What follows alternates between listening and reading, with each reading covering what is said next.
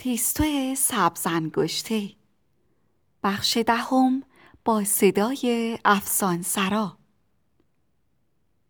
آدم بزرگ ها دیگر عقیده های از پیش ساخته شده را قبول نمی کند. همینطور که تا حالا با خوندن این داستان متوجه شدید آقای پدر مردی بود که همیشه خیلی با عجله تصمیم می گرفت اما این دفعه یه هفته طول کشید تا سرانجام تونست این ماجرا رو قبول کنه و دربارهش تصمیم بگیره در حالی که بهترین مهندسهاش دورش کرده بودند با کمک آقای ترونادیس یه عالم راه چاره به نظرش رسید ساعتها توی دفترش نشسته بود و در حالی که سرش رو بین دستهاش گرفته بود فکر می‌کرد. یادداشتهایی برمی داشت و بعد پارشون می‌کرد. به هر حال بعد از مدتها فکر کردن اینطور نتیجه گرفت که تیستو انگشت های سبز کننده داره. از انگشت های سبز کنندهش کارخونه میرپوال رو از کار انداخت.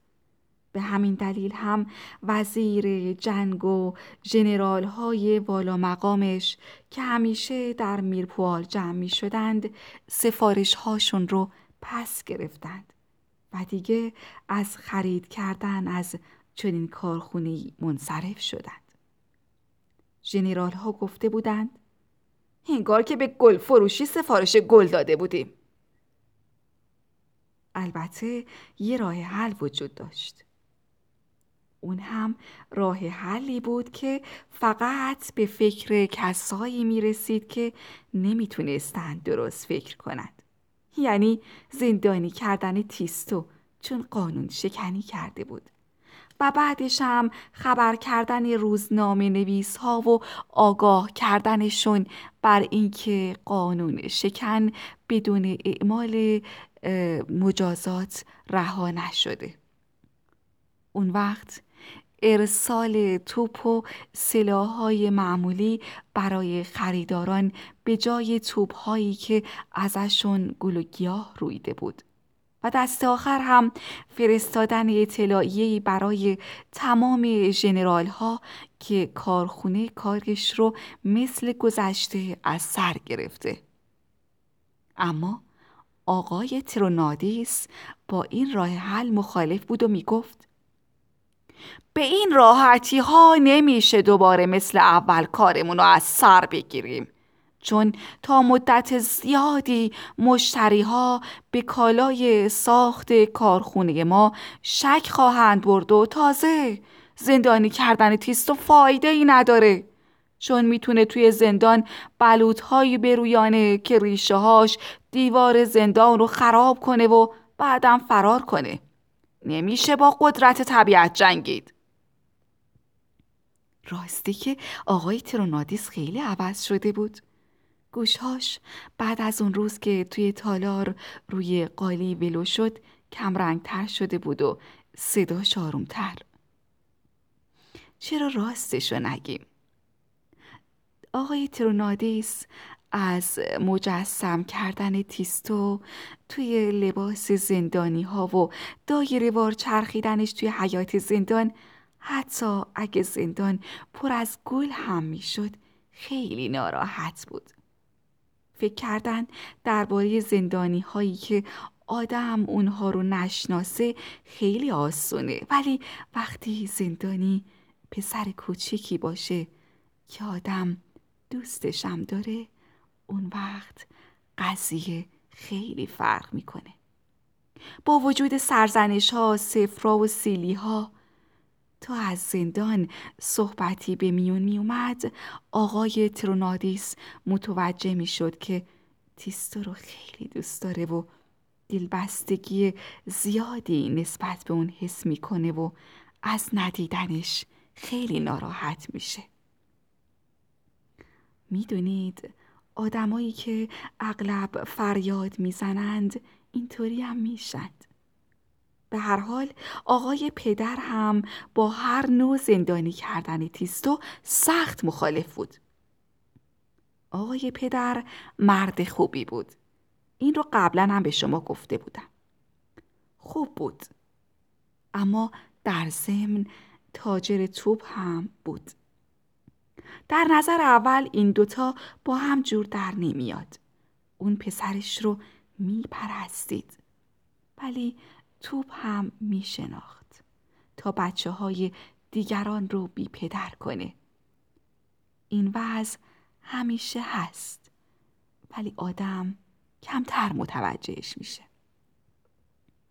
بالاخره یه روز آقای پدر به خانم مادر گفت ما تا حالا به دو موفقیت رسیدیم بهترین توپ ها رو ساخته ایم و تیستو رو هم بچه خوشبختی کرده ایم. ولی به نظر می‌رسه که این دو کار با هم نمی‌خونه. جور نیست. خانم مادر آرام زیبا و مهربان بود.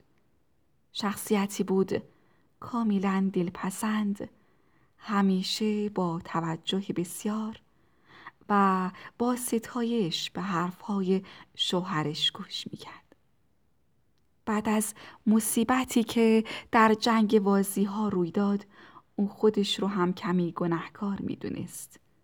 همیشه یه مادر وقتی بچهش مزاحم زندگی آدم بزرگا میشه و ناراحتی به وجود میاره بدون اون که دلیلش رو بدون خودش رو گناهکار حس می‌کنه. خانم مادر پرسید. پس چه باید کرد دوست من؟ چه باید کرد؟ آقای پدر جواب داد. مشکل تیستا و مشکل کارخونه به یه اندازه من رو به فکر واداشته. ما همیشه فکر می کردیم این بچه در آینده جانشین من خواهد شد. درست همونطور که من جای پدرم رو گرفتم. اونم راهی هموار در پیش داره و ثروتی فراوون و از شرایط مساعدی در زندگی برخورداره. این فکری از پیش ساخته شده بود. بله فکری کاملا از پیش ساخته شده ولی بسیار خوب. به این ترتیب حالا باید فکر دیگری براش بکنیم. این پسر علاقه به اسلحه سازی نداره. این دیگه کاملا واضح و معلومه. بله بیشتر به گلکاری علاقه داره.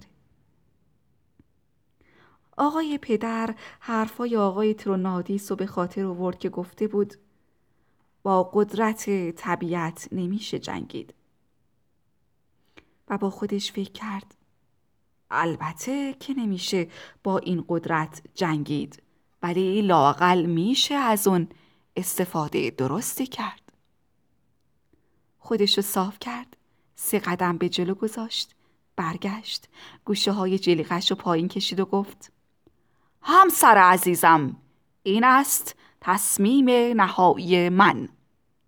خانم مادر در حالی که چشماش از اشک سرخ شده بود گفت عزیزم من اطمینان دارم که تصمیم تو هر چی باشه تصمیم درستی این حرف رو به این دلیل زد که در صورت آقای پدر نشانه های از شور و قهرمانی دیده می‌شد و موهاش هم بیشتر از همیشه برق می‌زد. آقای پدر گفت ما کارخانه اسلحه سازیمون رو تبدیل به کارخانه گلسازی می‌کنیم. آدم های فعال جدی همیشه در پیشامدهای ناگهانی هر کدوم برای خودشون عقاید مخصوصی دارن.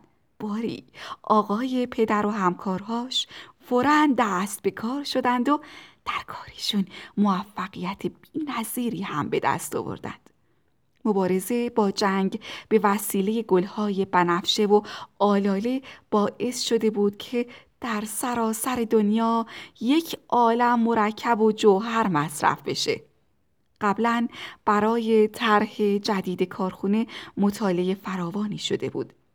تمام پیشامدهای قبلی تمام گلبارانهای اسرارآمیز و حتی نام میرپوال شهر گلها باعث شده بود که کار جدید کارخانه به سرعت بالا بگیره.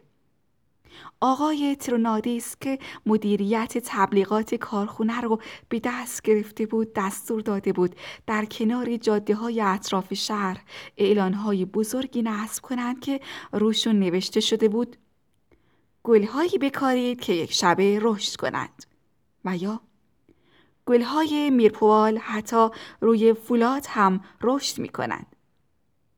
ولی بهترین اعلانش این بود.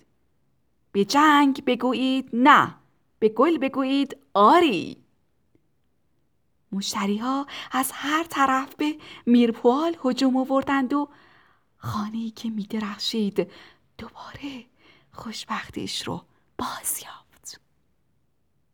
پایان بخش دهم قصه تیستو سبزنگشتی منتظر بخش یازدهم باشید.